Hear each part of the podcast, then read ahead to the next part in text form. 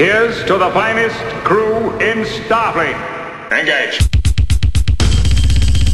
Captain Jean-Luc Picard of the USS Enterprise. Commander Benjamin Sisko, the Federation Starbase, Deep Space Nine. Welcome to the Greatest Generation Deep Space Nine. It's a Star Trek podcast by a couple of guys who are a little bit embarrassed to have a Star Trek podcast. I'm Ben Harrison. I'm Adam Pranica. Wow, uh, we're doing it on camera today, and your uh, your take to camera with that read really delightful. You and I have been QAing the Greatest Gen Con 2 Star Trek 3 episode ahead of when we drop it into the support feed.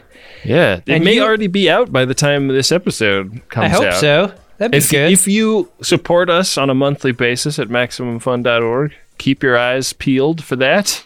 and uh and what I heard, Ben, was a couple of happy guys. Yeah, A couple of happy guys happy to be doing a show. I'm not saying that we haven't been happy to do the show lately, but I heard something in my own voice during the live show that shocked me. yeah. Just I, I it's hard to even describe. You had a joie de vivre that has, for some reason, gone away to a large extent in 2020. Yeah, it's taken a year to remove whatever that sound was. and now I want to get it back. I want to get Yeah. it back big time starting with my introduction on the show today. I think we recorded that um like mid January Yeah. in 2020 and had no idea the fucking freight train of misery that was bearing down on the world at that moment. It felt good to hear Yeah. that version of us. Yeah. You said something recently that I've been thinking a lot about, which is that uh, when we No. do a live show. yeah, it was just it was just the word no, and I just I every time I close my eyes, I have Adam Pranica's face in my in my mind's eye saying no. That's that's why you haven't been able to get up over the top uh, in a long time. Yeah. Uh, no, but um, like there's something really invigorating about being about to go out on stage for one of our live shows, That's a word for it. and you suggested like just trying to be mindful about bringing that to our regular records, and I I really like that idea. Yeah, I mean, we're not going to share the the trade secrets of a Greatest Gen live show, but there's a thing that we do before we go out on stage, like in those moments, the Yeah. final seconds, even before we go out there, to get each other pumped up. And uh, I, I wonder if this is coming across like one of those Domino's pizza commercials where they're like, "Our pizza's been bad for a long time, and now we're." commi- And we've known it for quite a while. And it's only now that we've decided to do something about it. Taste the difference in the final eight episodes of The Greatest Generation Deep Space Nine. Maybe we should hold off on any like tweaks to our behind the scenes work until we get to Voyager. Should, should that be the plan? I'm not making any promises at all. Hmm. You get nothing. hey, bit of business while we're here, just because it popped into my head. Uh, we have both made a commitment to stopping checking our drunkshimoda at gmail.com inbox so much because it was kind of getting to be a drag. And it's nobody's fault. It's n- like nobody should feel bad about this. But Are you was- proposing that we delete all the emails from that email box right now? No, I'm just saying for context, like one shitty email in 250, where the rest are, hey, can I get the P.O. box? Or your show really means a ton to me. Here's why. That one shitty email, like, completely throws it off and makes it nightmarish to go into because it always feels a bit like a landmine. So we've both kind of backed away from checking that as much. Uh, but that left us with a bit of a problem, which is how, if people have something they would like to send us, do they do that? How do how do you get your hands on the PO box? We came up with a solution. Slide into those DMs, baby. Bill Tilley is taking over the duty of handing out the PO box address at the greatest Trek social media accounts on Twitter and Instagram. So let me get this straight. Uh, you you mentioned you described quite eloquently the idea of a of a message landmine existing in a group of positive messages that was that that would be sufficient enough to ruin a day. And Right. uh, and what you've done now is you've thrown Bill Tilley onto the landmine. How dare Throw you? him to the wolves? Uh, no, I I think that uh, well, Bill is getting hazard pay first and foremost, but also uh, I think it's actually kind of fun because this way we can he can kind of screen what people would like to send a little bit and make sure that it's like like I told him like we have so many trading cards and collectible card game cards and all other kinds of cards. We never need another shipment of cards. Like we appreciate all the ones we've gotten, but we don't need any more. So so we could just screen out the cards from here on in. I'll take your uh, your Argyle cards. I'll take those. Yeah. the, the bubble lives. By yeah. the way, Biff Yeager trading card, the only thing harder to get than a PlayStation 5 at the moment. Yeah. An angle to this that I'm just now considering is that, like, I think uh, I think Bill is inoculated from the landmine because whatever messages he gets aren't going to be at him, Right. like the way they they frequently were at us. You know, so Right. So sliding into those sweet sweet DMs, that's gonna be Yeah. uh, that's gonna be a soft pillow. It's a nice Bill soft Tilley. pillow. Bill Tilley, one of the greats. We really appreciate everything he does for those social media accounts. Yeah, yeah. No mines for Bill. If you send Bill Tilley a landmine, God help you. Yeah, you're uh, you're pretty much dead to me if that were to happen, and uh, and that is a forever state. Yeah. no coming back from that, Adam. Uh, Yeah. But do you want to see if there's any coming back from being imprisoned by the Breen? I don't like the chances of that, but it's a guarantee that we're about to do an episode about it. Ben, it's Deep Space Nine, Season Seven, Episode eighteen, "Till Death Do Us Part," Part Two. Kind of an awkward title when you have uh, parts on either side of the colon, right? Yeah. Well, people have been having fun with putting a colon between the parts for uh, for a long, long time. I would I would suggest that we get back to that. Yeah. Use a bidet before you do it, but uh, it could it could be a lot of fun. Yeah. Do you realize how incredible this is? no, of course you don't. The Sisko boys are debating what to do about this the prophets don't want Ben to marry Cassidy situation I I don't see why it's any of their business. and not talking about the insane candles on Ben Sisko's desk. Yeah. I like that part. That's a that's an amount of avoidance that I just could not wrap my head around. What is the deal with those candles? Hey guys, it's me, Drew, and I'm here to do a Yankee candle haul. They're so prominently in the frame so many times in this in this opening sequence. They look Zeppelin like. They're just really big. Yeah, they are massive honkers. And they're candy colored too. The colors of them do not seem in keeping with the the beige type of look that most things Bajoran uh, tend to look like. Yeah, they've got Bajoran com badges embedded in them. Is this a wedding present? Do you think that's what this is? They're never going to quit the ceremony if their com badges are, are glued to them, right? Well, they they, uh, they light them on fire, but then they get beamed out in the nick of time. Right. Right. I like that Captain Sisko can talk to, for some reason, Jake about matters like these. Like, I uh, I know next to nothing about my dad's inner life. Uh, he wouldn't tell me anything if I asked. And I see a scene like this, and I'm like, wow, good for them. Like, this is heavy shit that they're having to discuss. Yeah. My dad's opened up to me once or twice, and uh, I didn't know what to do about it, so I just left the room. Yeah, you take your com badge off at that point. Yeah. I resigned my commission in the Harrison family. You cannot resign. There's an argument about semantics here, though, because Captain Sisko's like, uh, the prophets told me some things about uh, who may be your stepmom, but they didn't exactly tell me. She who is my second wife. right. and for some reason, Jake's like, well, did they tell you not to marry her? And Captain Sisko's like, not exactly. And Jake They is didn't like, tell me to marry her. "Yeah, where did the, where does that exactly leave them? Uh, Just that it's a bad idea."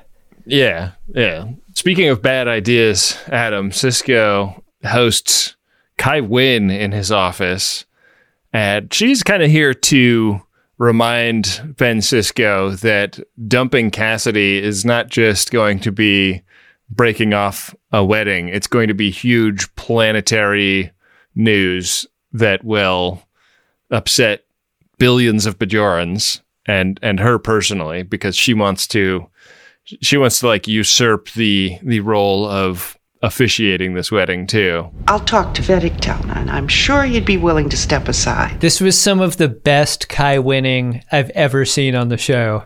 The Yeah. the taking over of an event by Kai Winn. It's never been done better than this. Incredible, flawless execution. After her argument, she like stands up and does like the Olympics uh, arms out thing to both to both Captain Sisko and the judges. She sticks the landing. Perfect oh ten. god! Even the Russian judge gives her high marks. Yeah. Really great work. it's an amazing performance that makes you admire it, even though it is just being the worst. Kai Right. Winn is the worst, always has been, but I can't help but just love the performance. She walks out of a meeting that has some pretty uncomfortable overtones in terms of, you know, her basically assuring him that he's going to find the path that the prophets set and that whatever this big trial that they've been talking about coming up is, he's going to be able to handle it just fine. She walks out and is being offered uh, quarters by uh, Colonel Kira when she zips into what she interprets as a prophet vision. May I show you to your quarters? Well, thank you, my child. Oh, here are the coffee mugs. Yeah, it looks like she kind of skips a step on the way down into ops, and Yeah. that's, that sets this whole thing off. I like the crash zoom into her head. Yeah. They've I don't think they've ever done that for a prophet experience before. Yeah. Uh, this this is what she's always wanted. She's always wanted a moment like this, and she is like she's grabbing for boots to lick as soon as she's in this vision. She rips her "Don't tread on me" flag in half. Says, "Please, Daddy, tread on me." yeah, they're extolling her with this message. They're like, "Only you can bring the restoration," and she's like, "Oh yeah, I'll restore anything you want. Just point it out. I'll be on I've my got way." some paint stripper. I've got some sandpaper. I will restore anything, woodwork, yeah, you name it. I just want brick. she comes to. She's been she's been tapped on the shoulder by the gods that she has wanted to talk to her entire life and given an important job. This is going great for Kai Winn. yeah. She's starting a new company, the the Kai Winn Restorations Incorporated. And yet the music seems so ominous. Why? Yeah, it's weird. Of the land. I don't understand. On the Breen ship, uh, Worf continues to scheme ways to escape. This is a quality that we've come to enjoy in many a war film on the hit podcast Friendly Fire. The the idea that it is your duty to both please that booty and escape from a prison in a mm-hmm. time of war. And Worf already pleased that booty back on the planet that they got captured from. So now Right. it's all escape all the time. And Ezri is not really into it. Worf, face it. You're very drunk. We haven't been given a lot in terms of timeline, but we do get a little bit of trivia here, Ben. Three days is Yeah. how long they've been in this prison. And every time we cut back to Deep Space Nine, I have been drumming my fingers like, well, certainly this will be the scene where Captain Sisko begins to care. somebody expresses concern about the absence of Ezri. I mean, they I think they assume Worf is dead, but they got to be wondering about Ezri, right? So often I feel like we get the dialogue hint that's like, well, if so and so is gone for longer than 48 hours, we'll know to send a rescue mission out for them. But there's never been that suggestion here. If I'm not back in 10 minutes, call the police. One thing that is mentioned in this scene is that uh, their captors, the Breen, uh, they don't even know what they look like, Yeah. which made me wonder why do the Breen keep those helmets on on their own ship? This is the way. I guess so.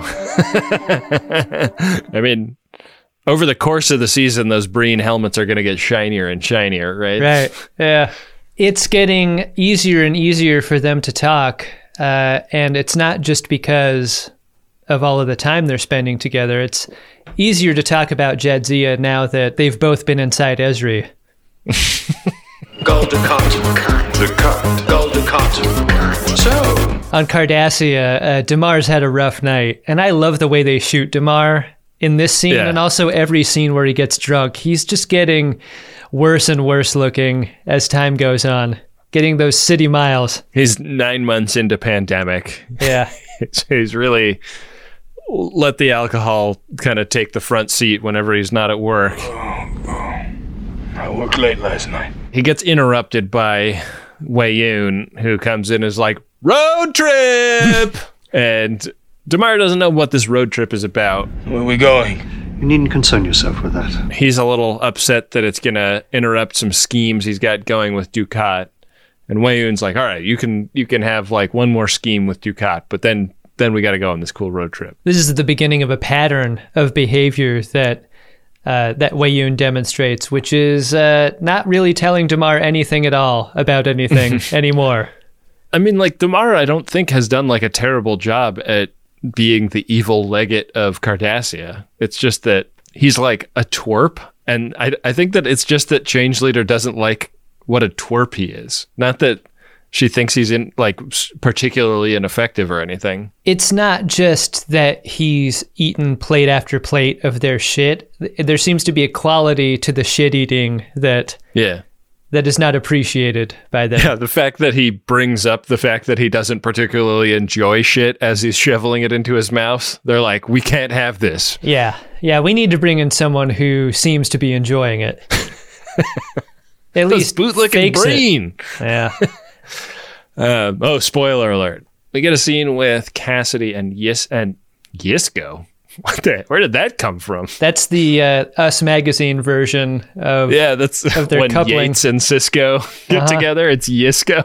uh Yeah, it's the uh, "Honey, we have to talk" scene. Fuck! And because because like I think in that first beat, she is away on a cargo run, and so Sisko is just alone at home with his thoughts beating him up. But what he says is like, "Hey, listen, you know my mom who is a ghost and also maybe a time traveling super alien. Uh, she." doesn't like that you're not the same religion as me and has sort of forbidden us from getting married. And I know that I'm my own man, but honestly, like, shit could go really wrong in my family if I don't listen to my mom on this. Well, that almost sounds like a threat. That's some weak tea, Sisko. I love how Penny Johnson plays this moment because she can't even be upset. The way that it is so hard to be upset at someone who puts their religion ahead of your relationship. She just Right. kind of puts the ring on the table, grabs her bag, and walks out. It's not worth arguing with him about this. And I, I kind of miss that this wasn't a conflict throughout. Like we get a little bit more of this conflict throughout the episode, but we don't really know what Cassidy's feelings are about the prophets or Ben Sisko's religion. And we don't really get a clear picture of Jake's feelings about it either, other than they constantly put his dad's life in danger, and that's a thing that makes him uncomfortable. You know? I wish Cassidy had established friendships with other characters on the show. She kind of seems like she's relegated to scenes with Sisko in them. Yeah. But if she was like homies with Bashir or somebody, like that she could like if if we'd gotten a scene of her sitting at the bar talking to somebody about what she's going through, that would have been great. She fails the Cadectel test.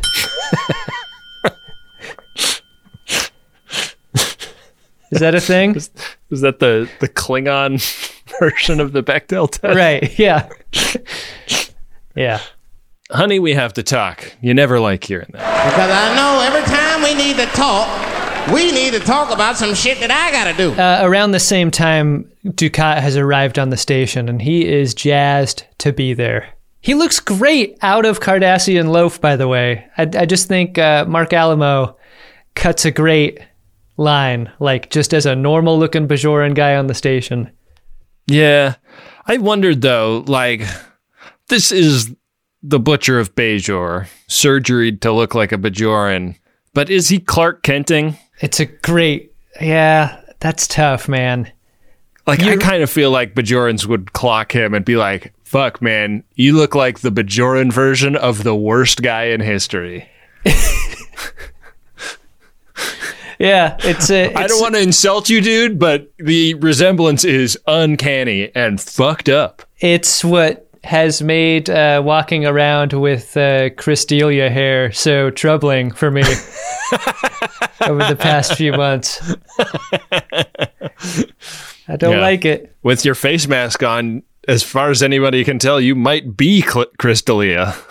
I feel like the episode is self-aware about this, and it and it weaponizes it because there are scenes later on where Kai Winn will look at him, and I'm like, oh, this is the moment where she finally gets it right. She sees Gul Dukat in his eyes, but that moment never comes. Interesting leap of faith there, asking us to take. Yeah. But uh, we're getting a little ahead of ourselves. We got to cut back to this Breen ship. Ezri's having Breen mares, and uh, she wants to talk about him, and Worf doesn't. Classic, uh, you know, the person that had the dream always wants to unpack it, and dreams are inherently uninteresting to the person that didn't have them. I was so cold I could barely breathe. It is over now. I don't know what's worse, Ben, being in a Breen prison, having your roommate experience loud nightmares, or having your roommate in a Breen prison wanting to tell you about their dreams. Por qué no las dos? Yeah. So uh, so Worf fashions a noose out of some bed sheets and uh, and does the only thing he can. I mean, also feeling a bit threatened that this dream features Julian Bashir and not him. Right. So, Ezri has to flip over her bed linens uh, to the Yeah. other side to to hide just how tantalizing the dream was. she's talking about like using her skills of a counselor to kind of analyze the symbolism in this dream. And one of the things she says is that like she's in a cave in in the dream, and she says maybe the cave symbolizes a womb. And I feel like if that is true, then we need to reanalyze like every third episode of Star Trek that has ever been produced. Yeah. they they kind of get interrupted by some Breen guards who come in with cattle prods, and Worf is like, "Oh, cool! Is it my birthday or something?" and Is is this a uh, Klingon holiday I'm unaware of? I uh, lost track of time in here. I uh, what day is it technically? So, do you want me to uh, disrobe, or do you want to just uh, tear all my clothes off uh, yourselves? I'm not. How orthodox do you want to be about this?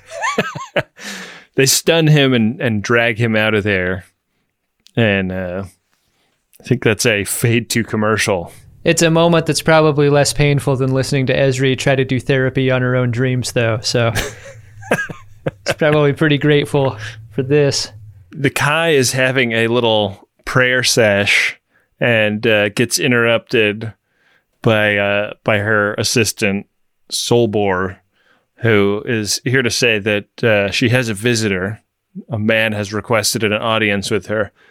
Pretty easy to get an audience with the head of the planetary religion. Yeah, I thought the same thing. It's like showing up in the Vatican and being like, "Hey, um, if I could have five with the Pope, that would be awesome." And then being like, "Cool, we'll see what we can do." I don't know. You're a little old for an appointment. I love the uh, the set design of this scene. Kai Winn looks to be praying out loud in front of a Bajoran money wheel, like you'd see in Vegas. like the least popular table game at a Vegas casino is always that money wheel. I've never seen anyone play it. She's been given a few fortune cookie like signs to look for in somebody that's going to come and help her from her prophet vision. And Dukat is the guy that comes in and uh, obviously knows what all these signs are. So he kind of peppers into conversation little little turns of phrase about him being a man of the land and having a great plan and having a brother named Stan and loving the dessert flan. Of the land? I don't understand. This is a great scene for Dukat because he is uniquely able to bullshit his way through a moment like this. Like he's so practiced at being a fraud that Yeah. Kai Winn really doesn't stand a chance. Like Kai Winn's a fraud in her own right, but but in a in a fraud versus fraud situation, I don't Oh yeah, I don't know love that anyone old can- comic strip from Mad Magazine. yeah. I don't know that anyone can beat Dukat at this game. Yeah. Well, and he has the the benefit of having like a plan put in place that he is participating in. Like the the Yeah. Pah-wraiths are fully helping him. They set her up to be Yeah. knocked down in this way. She is so excited to get knocked down. She is so excited to have a real job from what she thinks are the are the prophets that uh, she she basically just brings Dukat into her orbit like even closer than Solbor immediately. Yeah. They're they're having tea. They're talking over restoring the soil, and uh, she's like, "Restoration? That's great. I was just thinking about that stuff." we get an angle of Gul Dukat's face that is positively like the Grinch smiles, you know, like like a bigger smile than you think Marc Alaimo can can possibly make. It's it's awesome. Is that just because he has to kind of hold off because it would mess up the loaf if he smiled that big most Yeah. of the time? Yeah, it's tough stuff. You always hear about how long they spend in the makeup chair getting it on. I bet they spend a long time in the makeup chair getting it off too. And I bet it hurts. It Yeah. it's got to hurt in a way that application does not. But it exfoliates beautifully. I mean, you can like we finally see Marc Alaimo's skin, and he is just glowing. I was just gonna say, like, I wonder if it acts like those Biore nose strips, where it's just yanking the shit out of every pore as soon as you finish a shoot day. Yeah, That can't be bad. beautiful. To be quite honest about it, I was in a pail. A pail. Mr. Bucket, I have to revert back to my living state. I don't use the bucket anymore. Kira and Sisko are going over some work stuff before uh, Sisko changes the subject to personal stuff. And this is a scene that made me think about how intentional a person can be when they're asking advice and they choose which person to ask advice from. Like, Sisko could ask for advice about his relationship from anyone, but when you ask Kira for advice about something related to the prophets, I think you can predict what kind of answer you're going to get.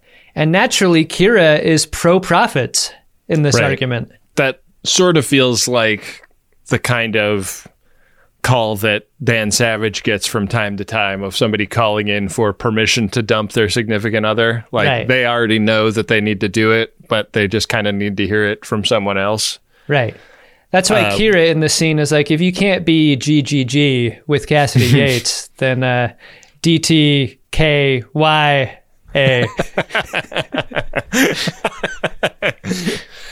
I was worried that Sisko was going to break his little ships in this scene. No! That one that he touches doesn't look like it's on the stand very firmly.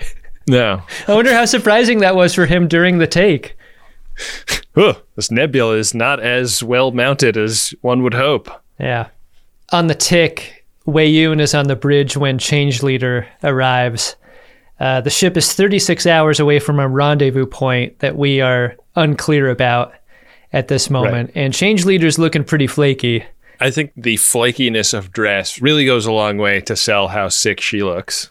Yeah, the dress flake is a is a great detail for sure. Good thing there's a lot of uh, shower grab handles on the bridge of that tick. You know, Yeah. I don't imagine the Jem'Hadar are using those. They were installed just for her. Yeah. She's She got a sit down bathtub and recorders, a bunch of grab handles on the one of those toilet seats that's got like a Yeah. really thick padding. her comm system and her quarters has the big buttons. She's got the whole thing going. She's wearing a, uh, a life alert around her neck. Yeah. Yeah. The the reveal that Change Leader is in play. Big reveal. We get to the Breen ship very suggestively, I felt. Like because No, not not sexually suggestive, but just like the fact that there is like an opposing action between the direction that the tick is flying and the direction that the Breen ship is flying. I feel like such a dumbass I didn't pick that up. The show really implies that they're flying toward each other. I never picked up on that. Yeah, it's fun. Just an idiot. You don't need to feel bad, Adam. You know It's what? subtle. This is why this show has two hosts. You might have been looking down, typing a note or something. A great little uh, bit about grab handles or something. I looked in the uh, in the sand during the show, and I only saw your footprints there. That's because you were like lying on the beach half a mile down with a pina colada in your hand, enjoying life, baby. I'm- yeah, I'm not going to walk with you. You're off doing your own thing. Yeah, you check out the tide pools by yourself, you dork. Back in this Breen cell, uh, it's Worf's turn to have the loud dreams.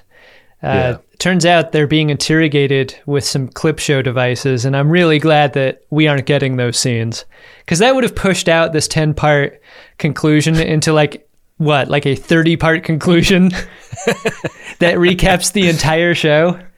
Yeah, and like you get the sense that the Breen clip show devices aren't that good, so it'd be just like really confusing clip shows that don't really make a lot of sense. Yeah. Yeah, so they're taking turns on Ezri and Worf here in a way that is uh, troubling to them both. Yeah, they're like, uh, we kind of want to do this together. If you and I were prisoners, wouldn't you prefer that we be tortured at the same time? I kind of would. You want to be on the same schedule as your bunkmate in prison, I think.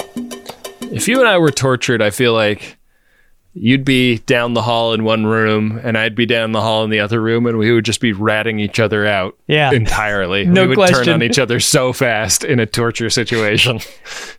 I mean, I have a pretty high pain tolerance. It's the other stuff that I wouldn't want to deal with. Like, yeah, like shitting yourself and yeah. Can we please move this along? Yeah. it's it's more just the uh, the taking of my time. I think I would have the biggest Right, problem yeah. with. I have to start cooking dinner. we eat at six. This is taking forever. Look, if I don't get these things defrosted right now, it's going to be a big problem for me.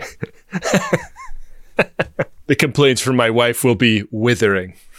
Much in the same way as you described our ships driving toward each other, I really like that we cut to this moment of of torture to Gul Dukat's enjoyment of the wine. Like we're getting very different feelings as we cut back and forth. It's extraordinary. I've never tasted anything like this. Dukat and Winn are living it up, drinking that that fine Bajoran spring wine. They're getting white wine drunk, right? They're they're getting white girl wasted, and they're talking about like, hey, like I don't. I don't mean to speak out of school here, but sometimes I wonder if that Sisko guy is really on the side of the Bajoran people. And Kai Winn, who is calling him Angel, uh, is saying like you you've been anointed by the prophets too, so you're you're on his level now. You can say whatever the fuck you want about that asshole. Yeah, you you've ascended to the wine level of this of this club. Good for you. You must speak your mind freely, Angel. But it's pretty clear that they have a mutual hatred of Sisko, but they also have something else in common, which is this backstory that he tells her about how he barely survived the Cardassian occupation of Bajor. I survived the occupation purely by chance. And it was one of the like few times in Kai Winn's experience during the occupation where she did something that was resistance adjacent, which was that she gave valuable jewels to Cardassian officers to do slightly nicer things to Bajorans. It's a good thing Kai Winn developed a relationship with Gulbarachi. She was not uh, pulling up in a Citroen outside of a Bajoran cafe and gunning down a bunch of uh, Cardassian officers. She was just paying them off. I love But, uh, this shit. The idea that both of them have this special knowledge that they can use against each other in a moment like this. Yeah. Like like Gul Dukat uses her knowledge as a way to confirm his undercoverness yeah. in a really elegant way. Some of the best like con man Dukat stuff right alongside some of the best Craven Kai Winn stuff in this episode. Yeah. How did you feel about Kai Winn after this story. It actually bumped up her stock to me a little bit. Like I didn't know she did resistant shit. Good for you, I mean- Kai Winn. Yeah, it's like it's like the kind of resistance shit where you're like, yeah, I mean, like I guess technically that did help a tiny bit, but also Rich like person resistance is bullshit, though. right, yeah. It's like you didn't actually like make any sacrifices of your own. Right. So I don't know. I mean, like I, I'd rather she did than didn't. You know, True. I'd rather the rich give to charity than not. True that. Alamo come to Fort. Alamo come to Fort. What are you doing? What, what, what are you doing? Come on, what are doing now?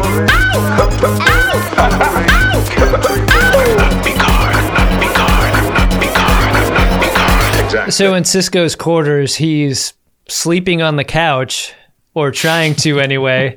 like he's he's punished himself. Cassidy doesn't live there anymore. He's still sleeping on the couch out of some guilty conscience feelings. I realized that the model that he's built for that Bajoran house has a grass roof. Yeah, it, it really reminded me of the Jurassic Park Command Center playset that I had as a boy. Jurassic Park electronic talking command compound figures and dinosaurs sold separately, batteries not included. Did that have a grass roof? It did have a grass roof. I mean, like molded plastic, but Yeah. made to look like grass Wow. kind of roof. That's fun. Yeah. It was great. They could push a button and it would go, uh, uh, uh, you didn't say the magic word. Sisko is obviously down, but it takes a Quark to take him out because uh, when Quark enters with the wedding ring that Captain Sisko ordered for Cassidy Yates, it is like flipping over the couch that Sisko's on and then just stomping his heart after. Torellian diamonds aren't that easy to come by, especially with this war on. It's non refundable. This is the counsel that he didn't seek. Like when he went to Kira for advice on this situation, Right. he specifically did not go to Quark. Yeah, for good reason.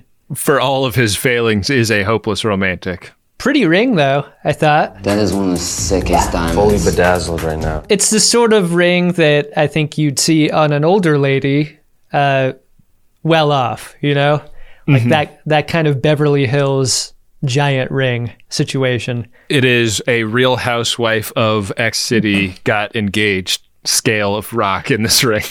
It's the sort of ring that you don't see being worn by someone uh, living in a grass hut on Bajor.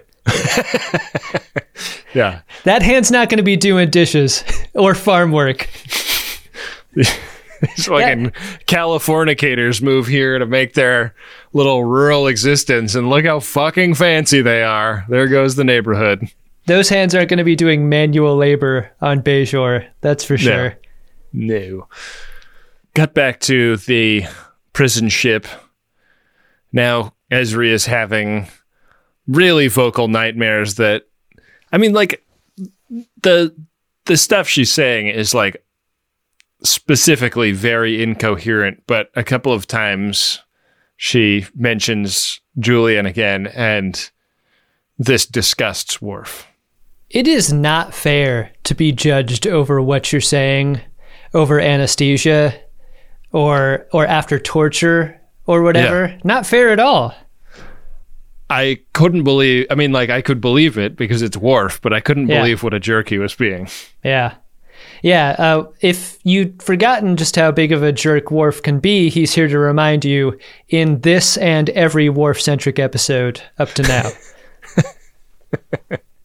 I read that uh, that they're considering bringing Worf in for uh, the next season of Picard, just to like shit all over everyone and and be a jerk. Yeah.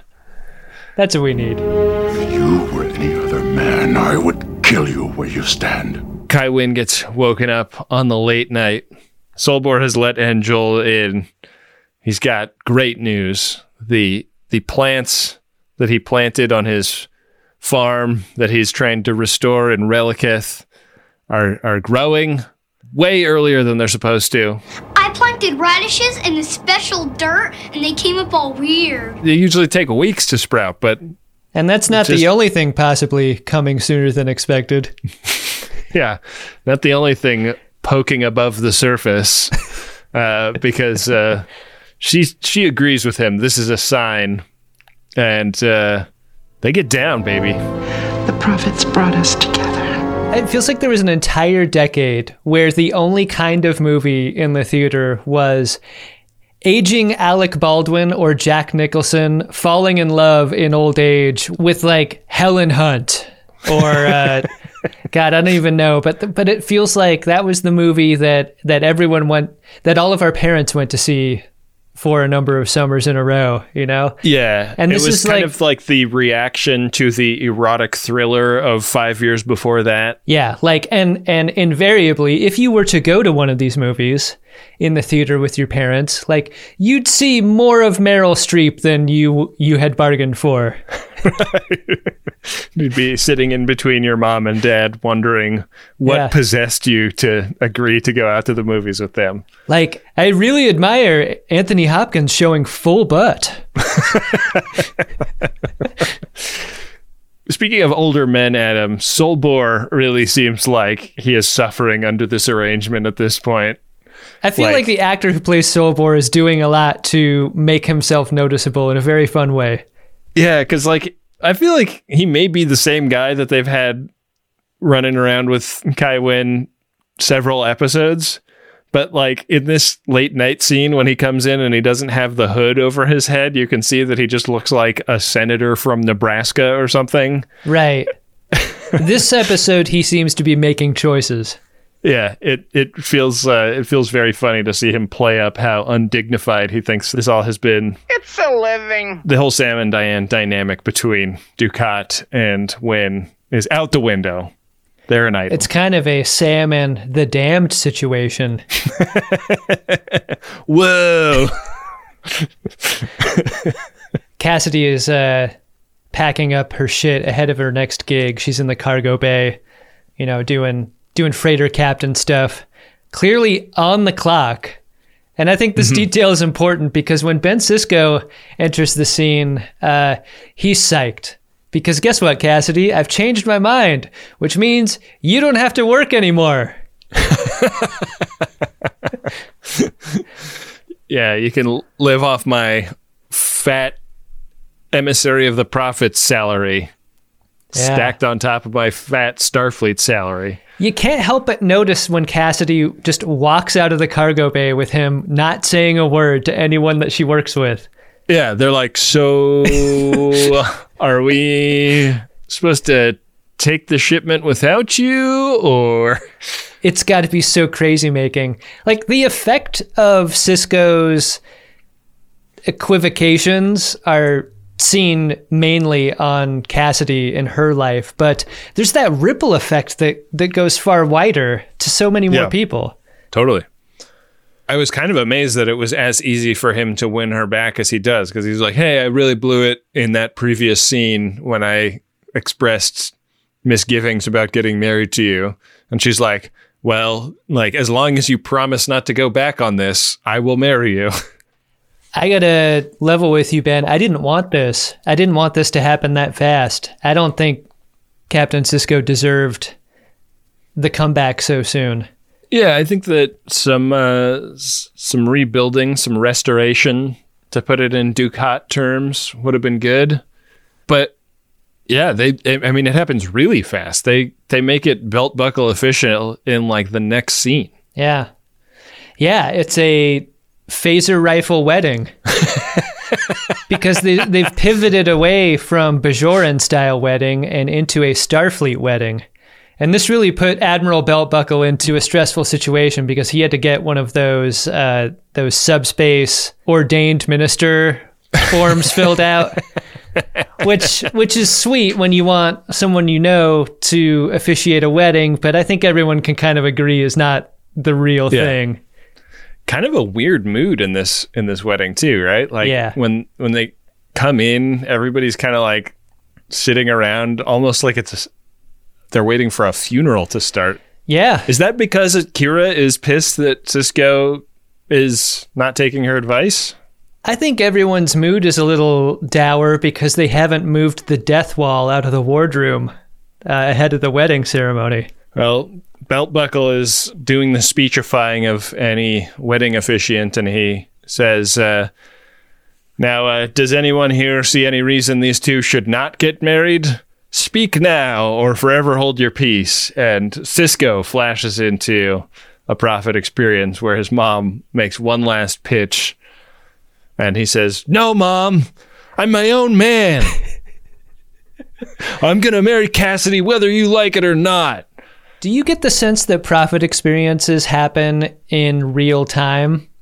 Because it's unclear to me whether or not Ben Sisko puts the ring on Cassidy's finger and pauses halfway through for the amount of time that we get the prophet experience. Like I, If- I wanted to cut back time, into the room. Devastating. I wanted to cut back into the room so bad as everyone's looking at Ben Sisko like he he's not finished putting the ring on. What is he doing? What's taking so long? is he hesitating or is he having like a grand mal seizure or what? Yeah, but with a flair for the dramatic, Sisko snaps back to and uh, and finishes the ring making, and uh, everyone's happy. Mazel tov. and they, yeah, he plants one on her. It's official. Sisko is a married man. Do you kind of wish this episode was called "Until Death Separates You"? I did think that was a strange turn of phrase. As was the vow, uh, as as put to us by Admiral Beltbuckle. Yeah, why did they not have that as the title? If if the title is "Till Death Do Us Part," why is that not the line? Or if the line is "Till Death Separates You," why is that not the title? Gotta say, I like "Until Death Separates You." Until death causes you to move into the other bedroom Yeah. down the hall. Until death makes you sleep on the couch next to your model house. So on the Breen ship, Worf is ultra pissed off at Ezri that her delusional ramblings included the name of a man he feels threatened by. I should not have trusted you with my heart. And uh, they don't really resolve this, do they? No. Like, there's a, an admission, like, Worf wants her to admit that she has feelings for Bashir. And she's like, I mean, like, like Jadzia did, and I do too. Like, he is a friend. It's not like there's nothing official about it in either case. It's more of a question of volume, Worf, because uh, because you see, Doctor Bashir was a person on Deep Space Nine, and that immediately qualifies them as potential love interest for Dax. I really don't think you should take this too personally. Yeah. But the Breen barge in and they all beam over to the Tick. They're there with Weyoun and Damar and the Breen. And it is announced to them here that uh, the Breen will be joining the war on Team Dominion. Turns out, Ben, that there are two marriages this episode. yeah. And it is a big shit eating Weyoun grin to theme. Yeah. Did you like the episode? You really want to do this? Here. Now, okay, okay, let's do it. Do it. I really did. I think this is one of my favorites in a while. Solid episode. Yeah. This is not to say that I have disliked this season of Deep Space Nine or the series of Deep Space Nine itself in saying something like this, but whatever it is about these last this last series of episodes, I really can't wait to watch the next in a specific way, in a unique Mhm. way. And it's yeah, like I immediately want to watch the next episode because of it, and I think that's the, the sign of a of a good one. I'm hooked. I agree. Uh, yeah, I f- I feel much the same way. Um, I, and I feel like the Kai Winn stuff and the Dukat stuff is just so juicy. It's so they're like so well written to be hateable Mhm. that um, watching them scheme and connive and then start boning was just amazing. Like I I I was really worried about the Clark Kent issue with Dukat when he 1st Uh-huh. showed up on the station, and I like completely forgot about it once he started interacting with Kai Winn because it was just like I don't care, it's too fun. I think I want to say also that, I mean, and because I just can't be 100% positive about anything anymore in my life, the one the one thing that cuts against the episode is clearly the elevation of guest stars above the main cast characters uh, in this episode and, and maybe the last couple episodes too. Like, Mhm, aside mhm. from Captain Sisko, uh, it's really the guest star show at this Yeah. point. And that isn't to say that the guest stars aren't doing great work because they are, but it's just to the exclusion of some characters and some actors that we really like. It's like you asked for crunchberries and you got oops all villains. It is exactly like that, Ben. but for right now, uh, what I'm asking for is uh, all P1s. Hmm. You think that's a taste that satisfies? I think that's part of this balanced breakfast. Priority one message from Starfleet coming in on secured channel. Need a supplemental income. Supplemental income? Supplemental. Supplemental. Yeah, it's extra. The interest alone could be enough to buy this ship. We actually do have some P1s here, Adam, and the first one is of a promotional nature. Goes like this Attention, all FODs in the greater Seattle Tacoma area. If you're looking for someone to tackle the dirty and dangerous task of window washing and roof and gutter cleaning, give Northern Services a call. We are one of Seattle's best exterior cleaning services and the only one dumb enough to invest in this podcast. Wow. Our, our body of work includes moss removal on Ferenginar, window cleaning on the promenade, and pressure washing Riker's quarters. Don't go up the long ladder yourself. And uh, the call to action is visit northernserviceswa.com to schedule your appointment. I love this. I love th- I love this promotional message. I love a very specific promotional message for for one. But Yeah. but also having lived in Seattle for many years and being a homeowner there, you find yourself uh, an outfit that will do your roof and your gutter and your windows that you can trust that does a good job, and that is a relationship that you make for life. Yeah. Those are really those are difference makers when you live in Seattle, where uh, where ninety percent of home ownership is is water remediation. when we got our house, I, I put a ladder along the side of the house and went up to look in my gutters, and I just laughed at myself for even checking them because there's just nothing in them. There was just another sun inside. yeah. yeah. Uh, LA does not have that problem, but yeah, like, I mean, you hear all the time about how, like, dads falling off ladders because they were cleaning out their gutters or something is like a huge cause of injury and death among homeowners. It's statistically terrifying that it's so common. I think about it every time I get on a ladder. So farming this out to a professional who like knows how to do it in a safe way and can do Star Trek bits with you in between doing the work. Come on. NorthwestServicesWA.com. That's who I'd be calling if I still lived in Seattle. Well, Ben, our second priority one message is of a personal nature this time.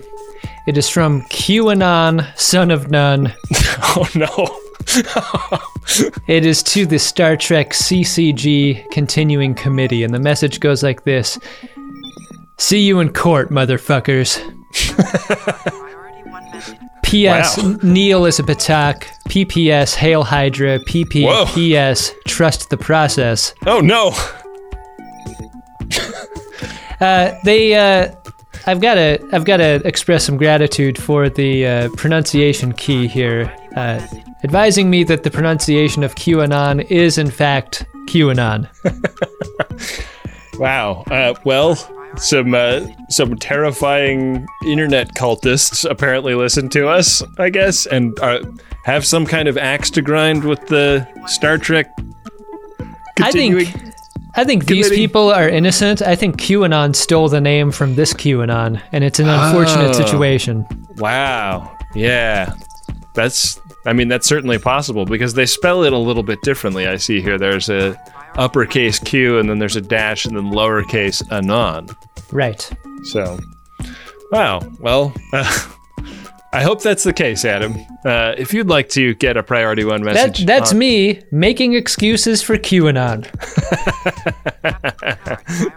Uh, if you'd like to get a promotional message or a personal message on the show, you can do it.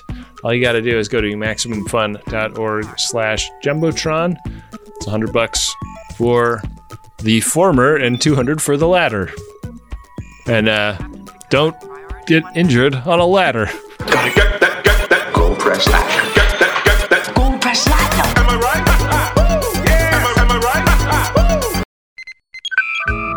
A good time so often has a downside, doesn't it? Especially when it comes to stuff that you put in your birdie.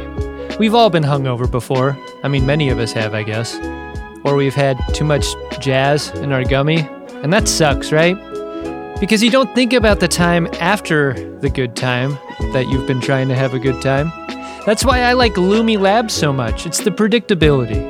Through painstaking trial and error, I have found my perfect dose. It's what I can depend on when I can use a little more chill, a little help getting into a creative headspace, and I don't need to have too much fun doing whatever it is I need to be doing. And I'm so glad that Microdose is available nationwide.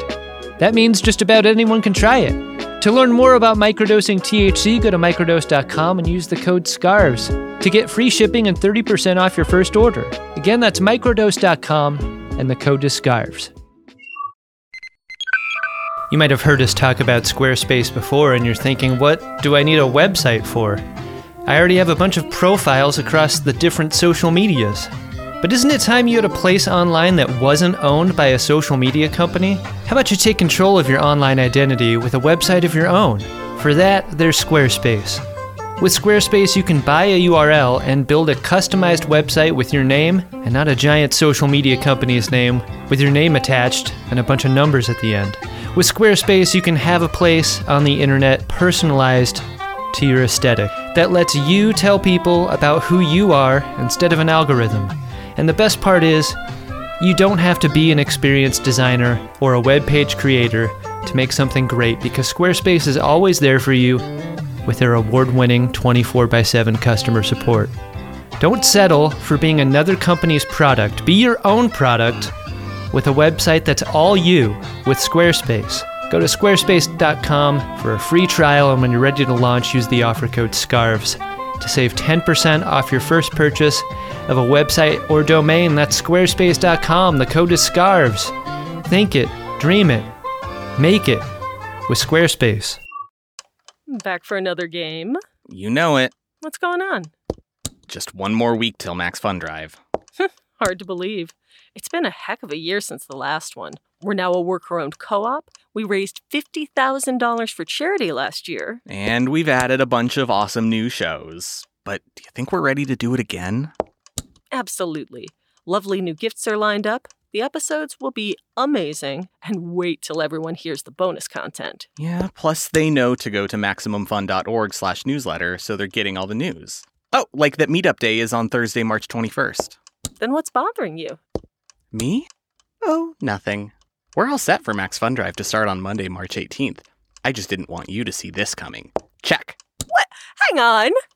Most of the plants humans eat are technically grass. Most of the asphalt we drive on is almost a liquid. The formula of WD 40 is San Diego's greatest secret. Zippers were invented by a Swedish immigrant love story. On the podcast Secretly Incredibly Fascinating, we explore this type of amazing stuff. Stuff about ordinary topics like cabbage and batteries and socks. Topics you'd never expect to be the title of the podcast Secretly Incredibly Fascinating. Find us by searching for the word secretly in your podcast app and at MaximumFun.org. Gold press platinum. Get that, get that. Gold press platinum. Platinum, platinum, platinum, platinum. Gold press platinum. That's a lot of Hey, Adam. What's that, Ben? Did you find yourself a drunk Shimoda? Incredible. Drunk Shimoda! Yeah, we talked about him earlier. I'm going to give it to the actor instead of the character, though. James Otis is the guy who plays Solbor. And whatever got into him on his shoot days was working. Yeah, totally. He walks right up to playing big and then takes a step back from big into just really interesting. And that is just exactly the spot that an actor on the periphery of a scene needs to occupy, I think. Yeah, he is for sure my drunk Shimoda as well.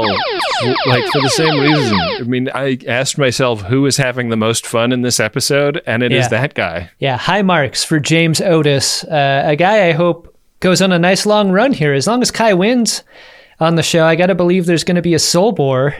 Yeah, he doesn't have many lines, but uh, but everything he does, he does well. He doesn't need a lot of lines with that face. That's true.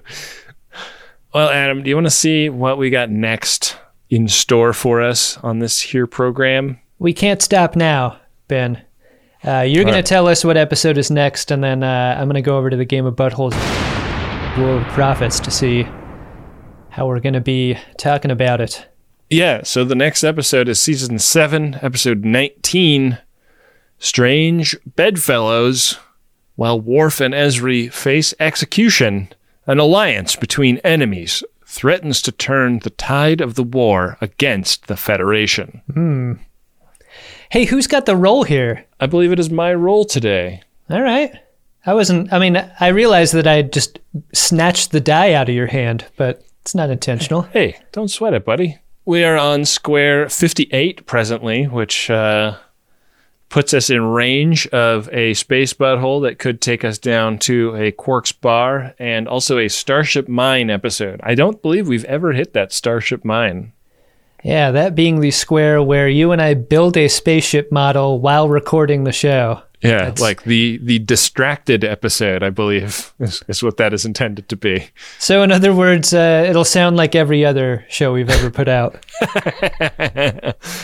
Um, all right, well, I'm going to go ahead and roll this bone. You're required to learn as you play. Roll. Keep your fingers crossed.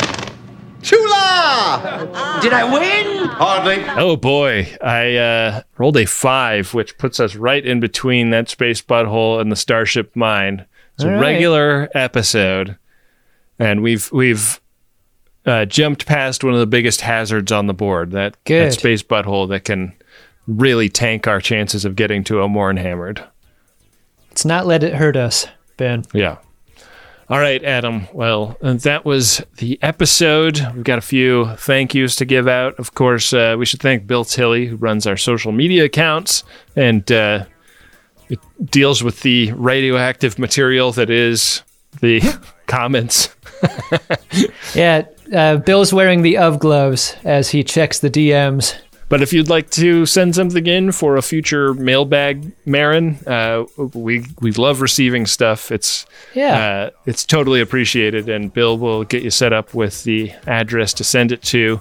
We really appreciate everything he does. The at Greatest Trek accounts on Instagram and Twitter are super fun things to follow. Highly encouraged.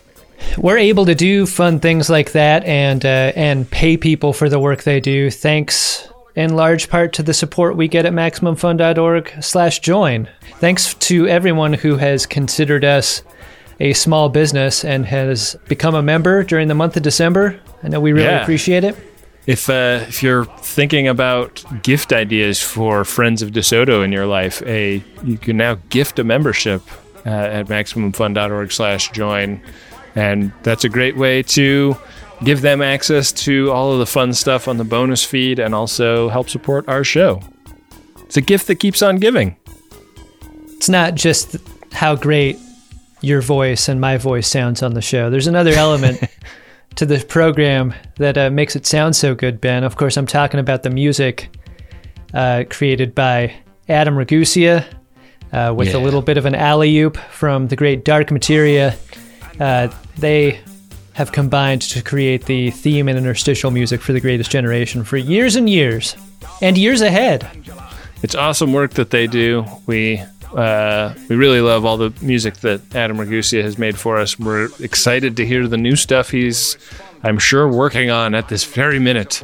Uh, but if you can, if you'd like to see other stuff that he works on, he's got a great YouTube cooking channel, far more famous and popular than this show at this point, uh, and and well and and well deservedly. I'm way behind on, on my on my Ragusea cooking videos. I gotta luxuriate in an afternoon watching a Yeah. bunch of those. They're great. That's a fun like Saturday morning watch. Just like get Yeah. a little playlist of goose vids. And with that, we'll be back at you next time with another great episode of Star Trek Deep Space Nine and an episode of The Greatest Generation Deep Space Nine that crawls right into bed between Dukat and Kai Winn.